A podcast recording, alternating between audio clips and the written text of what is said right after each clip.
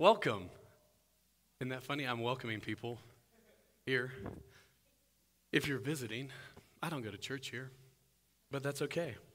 Um, what we're going to do this morning is we're going to talk about relationships and community in the body of Christ. And the, what I want to do is I want to kind of walk through the way that God has used this teaching to change my life. I mean, absolutely revolutionized my life. I grew up in a Christian home with parents who loved the Lord. And we went to a church near here ish.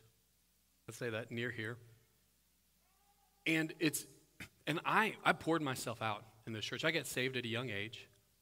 And really, I, I mean, I, I one of those, I'm one of those testimonies where people say that every time the doors were open, we were there. That's me. I was there and really poured myself out into this ministry, into this church. In fact, um, when, when I graduated high school, I went to Temple Baptist College, which no longer exists. So you can't go visit. And, um, and right after, right after I graduated high school, the student pastor that I had left the church, and they asked me to fill in as a student pastor, which was a terrible idea because I was not able to teach. And, uh, and I and then I started working at a place called Longhorn Steakhouse. You guys have probably heard of it on Turfway Road. Actually, you guys know where that is. Um, and I had a really weird realization one day when I realized that I had that more people cared about me at the restaurant I worked at than in the church that I went to. It was crazy. I can remember I remember it distinctly because you know, people want to believe lies more than they want to believe the truth. And I'd gotten to a situation where I had uh, made a certain young lady pretty angry at me, and she decided to start a lot of rumors about me that were just terrible. And it was so weird because I was feeling ostracized by my church that I thought, I mean, this was like, this was my home, right? And I was going, I was working at a, a, a, as a cook in a restaurant where, I don't know if you guys have ever worked in food service, typically the people in food service don't have the highest moral caliber. And what was amazing was that these guys that I worked with, and it's kind of like the front of the house or the people that they, the restaurant is okay people seeing, and the back of the house is the people that they don't want you to see them at all. And that's where I was. I was working with those guys. In fact, it was crazy. I, I had such a really good relationship with these guys. And they, none of them were believers, openly living their lives contrary to what the Bible teaches, and I mean, really in destruction. They were destroying themselves. But they cared about me. In fact, there's one story I was telling my brother the other day. It was really funny. They knew that I wasn't, I didn't drink, and I couldn't legally anyway, so it would have been double trouble. And, uh, but they would all go partying on Friday and Saturday nights we would get off work, you know, it's working at a restaurant, you're done at like 11:30 and they would all go partying, go hang out at people's houses or go to bars. And I told them, you know, if you guys go to someone's house, I'll go with you. Cuz you guys are my friends. You go to a bar, I'm not going to do that. And they loved when I would go hang out with them because I would drive all of them home afterwards. And they were so cool because they would buy me drinks. They would either buy me Yoo-Hoos, not kidding, Yoo-Hoos delicious chocolate drink, and or uh, cream sodas, IBC cream sodas. Hilarious. But I was thankful because they're like, we want you to hang out. So they buy me drinks, you know. And one time I was drinking a cream soda, and a friend of mine uh, came up to me and grabbed me and said, and he had had way more than is responsible to drink anyway. And he grabbed the drink from me and said, You shouldn't be doing this. He said it in a slurred way. And it was, it was, it was so fascinating to me because I realized that he cared about my standards, even though my standards were different than his, that he didn't want me to do something that he thought I believed was wrong. I, I mean, it blew me away. I mean, because this is at the time I had people who I thought were the closest connected to me ever believing all kinds of terrible lies about me. And then I had this guy who wasn't a believer, who'd grown up in a Christian home but had rejected it and didn't want me drinking when he was completely drunk himself because he cared more about me than that. It was crazy. And what I've realized is that oftentimes in churches, we were actually talking about this in our Bible study this morning, oftentimes in churches, it's really hard to get these types of connections with each other because in church, we know this is how I'm supposed to look, right? If I call myself a Christian, I'm supposed to look like this. And we know inside us, right, that we are pitiable, we are naked, we are empty. We, every one of us, when we're in that time of confession, that's powerful, right? Every one of us knows areas of our lives this week where we have not lived consistently as Christians. And unfortunately, we are afraid to share those moments and those instances with other Christians because we're afraid that they're going to look down on us. When in reality, those are the only people who can understand what we're going through. Right? Because we have this standard that we need to live by. We're ashamed to share that with other Christians who've been forgiven of the same sins that we have. You know, it's crazy because in the, in the body of Christ, uh, confession of sin is the most anticlimactic thing in the world. You guys ever experienced this? Oh, many of you haven't. Many of you have never had confession of sin because you're afraid to share your sin with someone. We're going to talk about that this morning. But when you finally do share your sin with someone, you think they're not going to believe, they're, they're going to hate me because of this. They're going to think that I'm dirty, I'm terrible, I'm the worst person ever, I'm the biggest sinner ever. And then you share, this is how I've sinned. And they say, yeah, man, we've been there. And you're like, wait, what? You're supposed to like, aren't you supposed to like get a noose right now? Am I supposed to get executed? No. We know how you feel. We've been there. Because none of us is perfect. Let's just time out for just a second. You guys know that? That, that you're, you're, not, you're not perfect. And the person next to you also isn't perfect. We need to get that through our heads. Because for some reason, we have convinced ourselves that we've done such a good job making everybody else think that we're perfect that if we let them see that we're imperfect, it's going to ruin their picture of us. They don't believe it. And neither should you. Right? In fact, there's one person who was perfect, and he has given us his perfection. And that's what we, the truth we need to live in. So, following we go. I'm, we're back to relationships and community. I'm there. Uh, after, after I got really disillusioned, the, the current student pastor at my church told me that I needed to get out. He said, You need to go somewhere else. He said, I went to Liberty. You should go to Liberty. So I went to Liberty. I didn't know anything about it. I just knew that he told me to go there. So that's where I went. And it was, and God used this in my life in so many ways. In the first semester, there was a professor his name was Don Fowler. Just awesome, godly dude. And he wasn't supposed to preach in chapel, but got a call like that morning oh, the chapel speaker, he's out, you're up. So he preached out of Acts chapter 2. And we're going to look at Acts chapter 2. Because here, oh, with our notes, every one of us, this is what we need to know. Every one of us longs to be part of something bigger than ourselves. If you're taking notes, we need to understand this because we have this longing inside us. We long to be a part of something bigger than ourselves. The reason for that is because we've been created in God's image for relationships. We have. And we can't get away from it. No matter how you far you, no matter how you try to get away from it, you can't because you're still God's creature living in God's world. You just you are. And this is what's crazy. So um, Nathan mentioned I'm getting ready to. I'm starting. Actually, my first class is tomorrow morning. I'm starting a PhD program where my goal is to talk about how Christianity provides explanatory power for the world in which we live in. And I'm gonna, I want to do so on an academic level because I want to be able to answer these questions.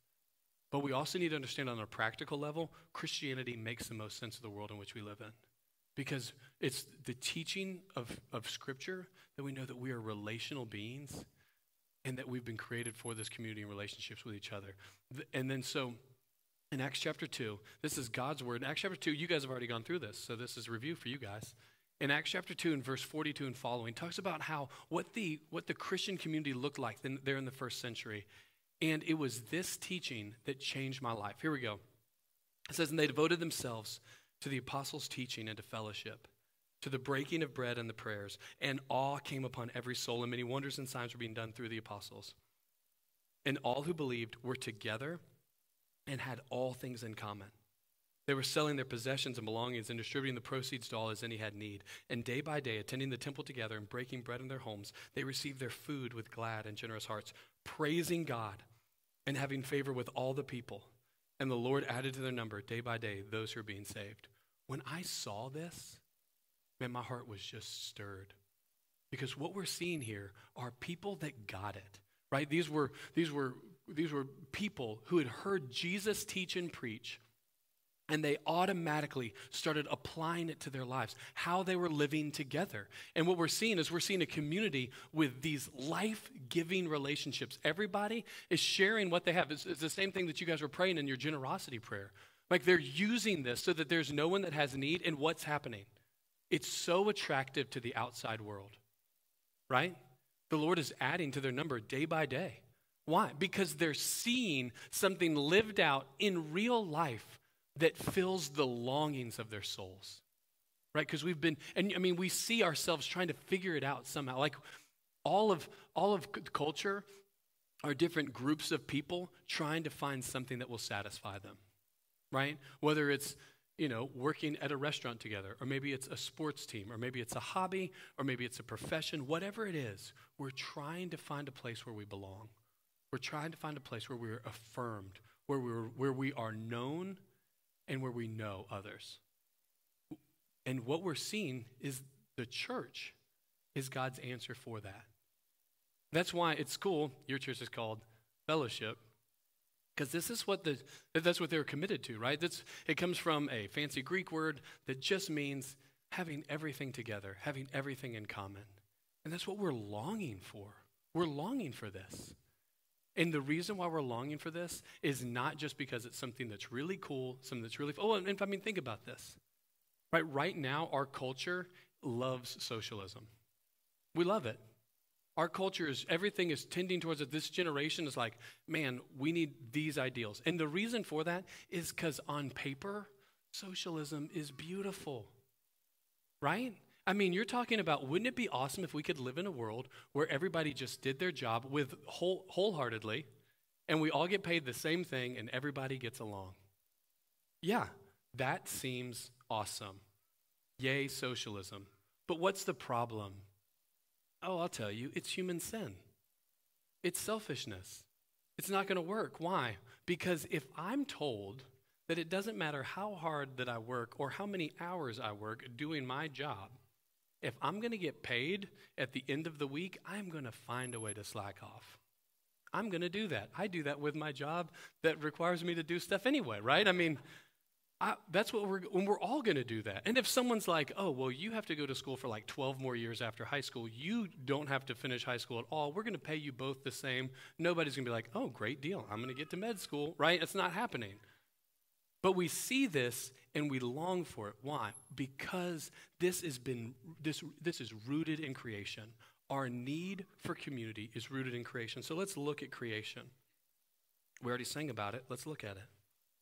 And as you as you read through in Genesis chapter 1, we see that God is creating and it's following a certain pattern. This is really cool. This is the way a lot of Hebrew mind works is they would set these patterns and then they would break it to make a big point, right? So as you look through the days of creation, was it's like God speaks and something happens and then he looks at it, he inspects it, and then afterwards he gives a judgment on it. He says this is good, right? And it happens like that. It's like he he speaks, it happens, he he says, "Oh, I like this, it's good, and this says evening and morning were that day. Well, we, we follow that all the way through to day six. And then at the end of day six, it's supposed to say that the evening and morning were the sixth day, but instead he breaks the pattern. What? Oh, let's look. What's he saying? It's in uh, Genesis 1.26. says, Then God said, Let us make man in our image, after our likeness and let them have dominion over the fish of the sea and over the birds of the heavens and over the livestock and over all the earth and over every creeping things that creep every creeping thing that creeps on the earth So, God created man in his own image. In the image of God, he created him. Male and female, he created them. And God said, and he blessed them, right? And he said, Be fruitful and multiply, fill the earth, subdue it, have dominion over the fish of the sea, the birds of the heavens, over every living thing that moves on the earth. And God said, Behold, I have given you every plant yielding seed that is on the face of the earth, and every tree with seed in its fruit.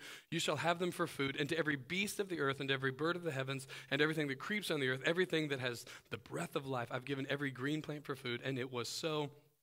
And in verse 31, and God saw everything that he had made, and behold, it was very good. And there was evening and there was morning the sixth day. Finally closes that chapter, both literally and, fig- and figuratively. But look at what he says. Let's look back in verse 26. Now remember, this is Hebrew scriptures, right? And Hebrew, the Hebrew nation was set apart from all other nations because they worshiped one God. In fact, if you had like a theme verse for the Jewish religion, it would be Deuteronomy 6 4. It's so important they gave it a name. They called it the Shema. Hear, O Israel, the Lord our God, the Lord is one. All right? So they're a monotheistic religion in the middle of a pagan culture with multiple gods, right? And he says this on page, uh, this is like basically page one of the Bible. Let us make man in our image after our likeness. Have you ever stopped and thought, how is God speaking with a first person plural pronoun? That's how nerds talk, right? You guys think like that? I do oh, this is the first person plural pronoun. Anyway, that's how my mind works. I'd diagram it, it'd be awesome. And, uh, but isn't that fascinating? It's a monotheistic religion. There's one God. And it's, what's crazy is if you look through Hebrew um, commentaries on this, they're confused by this because they believe in one God. They'll say that maybe it's like a royal we, you know, the, the royal plural, like get us our carriage, which if you were the white witch of Narnia, you might say. Or they'll say that God is so big that a single pronoun, a singular pronoun, couldn't hold him. I don't think either one of those is correct. I think we're getting a picture into the Trinity. Right? You guys know Trinity's not the word Trinity is not in the Bible. But what, what Scripture clearly teaches is that God the Father is God, and Jesus Christ the Son is God, and the Holy Spirit is God, and that there is one God right? And that what we see in the Trinity is this amazing picture of community because we know that we have been created in the image of a relational God because God, at his core, is relationship. In fact, he is the perfect relationship. God exists as community. And when he created mankind, he created us in his image for that type of relationship, both with him and with each other. Right? And Nathan mentioned it bef- right before I came up here. Right? Because we have been reconciled with God, we have the ability to be reconciled with each other. And that's awesome. Right? I mean, have you ever stopped and thought through this? That we have been created in the image of a relational God. And so these, these, this longing that we have both to know and to be known, this is rooted in creation. This is who we are. Because I started thinking, man, I'm lonely. I want people to know who I am. Why is that? Is that a weakness in me? Am I just weak? No, because that's what we long for. And what's awesome is that we've been created for that, and the church is the answer. The church is the fulfillment of that. Look, and I, and so that you don't think I'm just reading too much into this, as we look through in Genesis chapter 2, Genesis chapter 2 is kind of a close up on the, uh, on the day six of creation, the last day of creation. And we see a couple things. Remember the refrain over and over the, in, in the creation week. He looks at it and he says, This is good, right. Okay? Remember that. Because when we get to verse 218, something should jump out at us. It's like being hit with a, by a freight train, right? In verse 218, it says, Then the Lord, then the Lord God said, it is not good that man should be alone. Oh, time out. Uh, everything, when, when God looks at his creation, he says it's good. And we're, this is before sin has entered in the world. How is God looking at his creation and saying it's not good? Did God create something that was wrong? No. It, this is a rhetorical device so that we can understand the, the intention with which God is creating. And that man, and this is crazy, man Adam on his own, just Adam, if God had not finished replicating his image because part of what it means to be in the image of God is relationship. That's why he says, it's not good that man should be alone. I will make a helper fit for him. And not only does it do we get to see that, God, God walks Adam through that as well. Like that's when he says, Here, name all the animals. And he names all the animals and he gets and he's like, wait a second, something's going on here. There's a cow and there's a bull. Uh, for me, there's not a helper found for him. Like I can't find a helper for me. I can't find my other side. And then that's when God takes his rib, makes it to a woman, and then when he when God brings Eve to him, he is so excited that he sings a song right there on the spot. Um, it's, a, it's more of a love poem, but anyway, it's awesome, and that's when we get to the point where they come together. That it says that it's crazy. He says, "I will call you woman because you were taken from man." Woman It's just he's already been creative. He did a love song so give cut him a break because woman just means from man. This is a from man. And, um, and he just named everything else. He's, his creativity is zapped. He came up with aardvark. So we're cutting him a break here. Said, from man. I like you. And, uh, and then it says, right, it kind of gives a summary. It says in verse 25, it says, and the man and his wife were both naked and were not ashamed. I mean, this is it, right? Like this is they've they've been created and they are experiencing this is there's no secrets, no nothing, just perfect community relationship. But unfortunately, what happened, right? We know that sin entered the world, right? And that sin breaks our relationship with God and with each other. One thing that's really interesting so sin breaks our relationship with God and with each other. And when you see that Adam and Eve sinned, do you know that their first instinct was to hide from each other? Isn't that interesting? That as soon as they realized they were naked, they made fig leaves. And this is what Scripture says to hide themselves from each other. Because sin damages everything, it damages every relationship. It damages our ability to have a relationship with God, and it damages our ability to have relationships with each other. And ever since then, we were born into sin, and our first instinct, our first instinct, is to hide our sin from each other and from God. And what's crazy is that even when we're in Christ, when we have confessed and repented before God, and we have found forgiveness in God, it's still so easy for us to keep those same fig leaves, to hide ourselves from each other. Isn't that fascinating? Again, why wouldn't, why wouldn't we be able to share that with each other? We're all a part of a community who have been forgiven. We know the price that was paid for our sins. So why wouldn't we be sharing that with each other? Right? And it's just because we continue, we continue to sin. We continue to live in this, but we shouldn't. That's not what we have in the gospel, right? Because we know that, that because sin breaks our relationship with God and with each other, the gospel is the answer, right? The gospel provides reconciliation between us and God and then a reconciliation between us and each other. Let's look let's look at one of my favorite passages of scripture. This is John 17. We're going to read the whole chapter because it's so good. John 17 is a prayer from Jesus when he was on earth to God the Father, which, if you take a minute, you'll get super confused by that, right? Because we're talking about an intra Trinitarian conversation. And not only is this a conversation between Jesus, God incarnate, and God the Father, but this is like the most stressful moment of his life. You guys remember that when Jesus was getting ready to offer himself up on the cross, that he spent time in prayer in the garden. And you guys remember this was the most stressful time of his life, right? You guys remember when uh, it was talking about how he was under so much stress that he was like sweating drops of blood, right? This is a big deal. This is the time that we're talking about here. This is the last extended prayer we have from Jesus. It's actually the longest extended prayer we have from Jesus ever. And I want you to look at the content of Jesus' prayer during the most tense time of his life. All right? It says, when he had spoken these things, he lifted his eyes up to heaven and said, Father, the hour has come. Glorify the Son, that the Son may glorify you, since you have given him authority over all flesh, to give eternal life to all whom you have given him. And this is eternal life, that they know you, the only true God, and Jesus Christ, whom you have sent, right? That's what we're talking about. Eternal life is found in a relationship with God, in knowing God, having that relationship restored.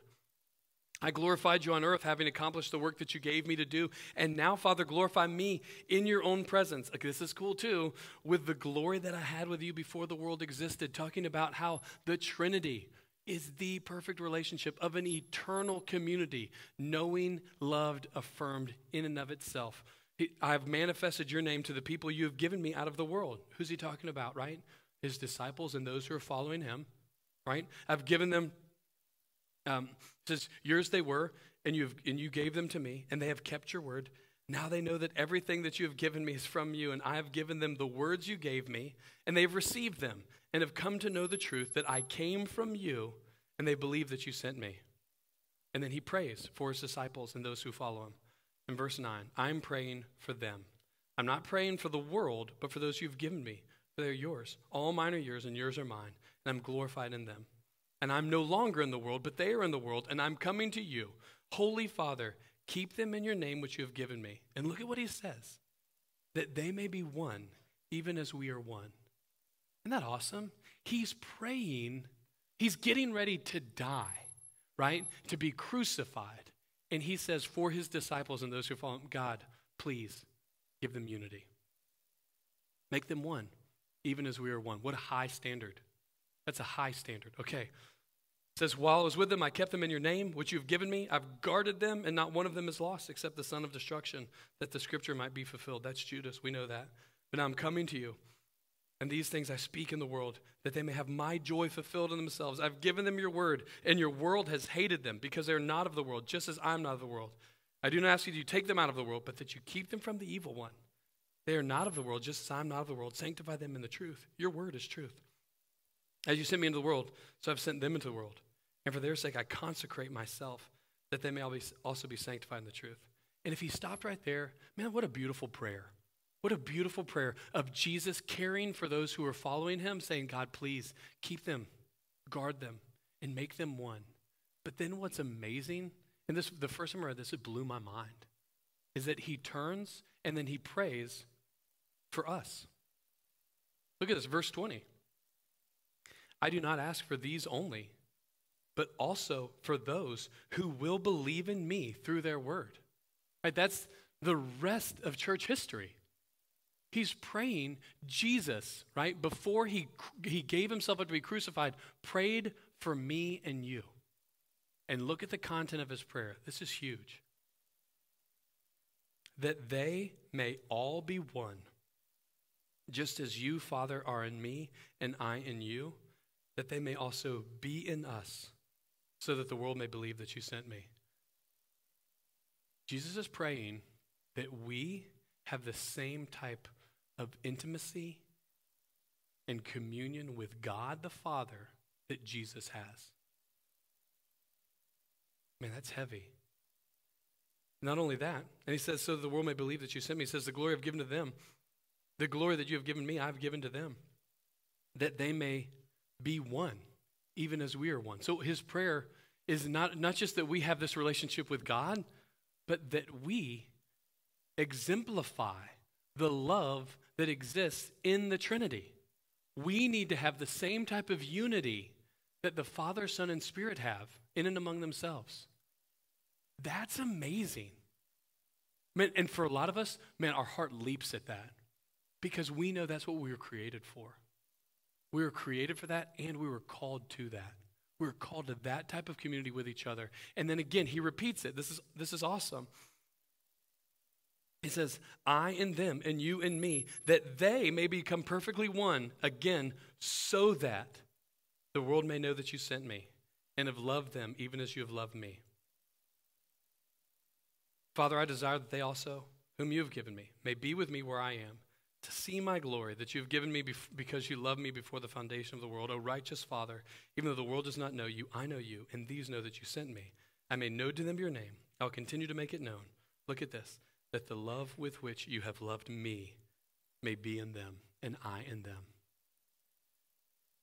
Jesus' prayer is that we have so much unity in and of ourselves that we love each other with the same love that Jesus and God the Father loved each other with. This has led many to speculate that the Holy Spirit really is the love between the Father and the Son. And because we are filled with the Holy Spirit, we are filled with His love. That's beautiful. I'm not certain if that's the true nature of the Trinity, nor do I think we'll ever understand the true nature of the Trinity. But I mean, how powerful is that? Jesus is praying for you that you have the same love with each other that the Father and the Son have among themselves. That's, that's amazing. And so what we see here is that if you're in Christ, like this is what we have for us. And now, and I'll time out. If you're not in Christ, if you've not confessed, repented, believed in Jesus, you're not going to find fulfillment in this life. Man, I, that song, Jesus is Better, I love it because we realize that our hope, our identity, our sufficiency, our fulfillment can only be found in Jesus. Everything else will not satisfy. If you are not in Christ, you'll not be satisfied. You will not be fulfilled. Uh, Augustine said that you have made us for yourself, and so our hearts are restless until we find our rest in you. Uh, Blaise Pascal talked about how we have a God shaped vacuum inside us that will stay a vacuum, it will stay empty until it's filled with, our, with a relationship with God. And for those, for those of us who are in Christ, then practically, we need to look at Scripture through the lens of this relationship with each other and look at what I'm going to call the one another's in Scripture. Practically, we need to learn from these one another's. If you get some time, which you have plenty of time, pay attention to the, the commands and the descriptions of these one another's in the New Testament, where we see this is how we're supposed to take care of one another. I'm going to read a couple. I'm just going to throw them out there. First, First Thessalonians 5 says, encourage one another. Hebrews 10, we see, consider how to stimulate one another towards love and good deeds. Romans 12, be devoted to one another, give preference to one another. Romans 14, let us pursue the things which make for peace and for the building up of one another. Let's think through how are we living our lives with other Christians? Are we, do you honestly take time to consider how to stir others up to love and good deeds? Do you stop and think, how can I give preference to others? Do you stop and think, how can I see myself lesser and them greater? Do we do that? That's what Christ is calling us to. Ephesians 4 says, you know, be kind to one another, tenderhearted, forgiving one another, and then he grounds it in the fact just as God in Christ has forgiven you. Because you understand that this provides the context for our relationships with each other and for our conflict resolution. Right? Think about this.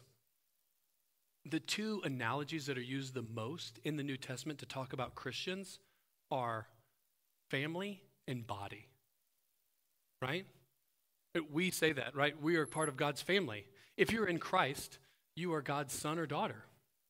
And that means that you are eternally brothers and sisters in Christ. And it's my belief that God designed the family as a way of showing us as a shadow to show us this higher reality of what it looks like for us in the body of Christ. Like, I have a brother, and he and I will be biologically connected until one of us dies.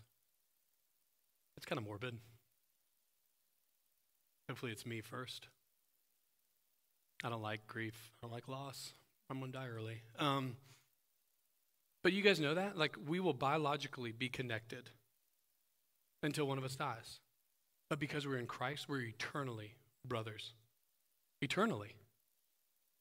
And, and so we get this picture of what it means to be brothers and sisters so that we can un- better understand what it's like to be brothers and sisters in Christ. Because we, Nathan and I, we fought a lot growing up. But if anyone said anything negative about him, it didn't it was it was on. They could actually be repeating an insult that I said about him, but if they said it to me, hands are getting thrown, right? You guys know what it's like. You don't say that about my brother, but uh, you just, I mean, you said it. You, ju- I was repeating what you said. Nah, nobody, nobody talks about my brother that way. I mean, right? We you guys know what I'm talking about. Like that's how it is. That's how that's how it's supposed to be. You're you're allowed to fight with each other, you get over it. But nobody, uh-uh, we're there for each other. That's what I'm teaching my kids. They they got each other's back. Right? We're on the same team. And that's that's to show us, right? What it's like in the body of Christ. Same thing with the body. You know, your body works together so well. It works together so well, you don't even think about it, right? And like for instance, um, uh, we live in the mountains, and so everybody needs to take a class. If you're not from the mountains, if you're not from, if you don't live near woods, you need to take a class on how to walk in the woods. Because if someone is following you and you're walking in the woods, you're in front of them, you do not, oh, there's a stick in the way. You don't just push it and then let go, right? Because all it's doing is it's building up potential energy that will become kinetic energy onto whoever's following you's face, right? That's just what happens.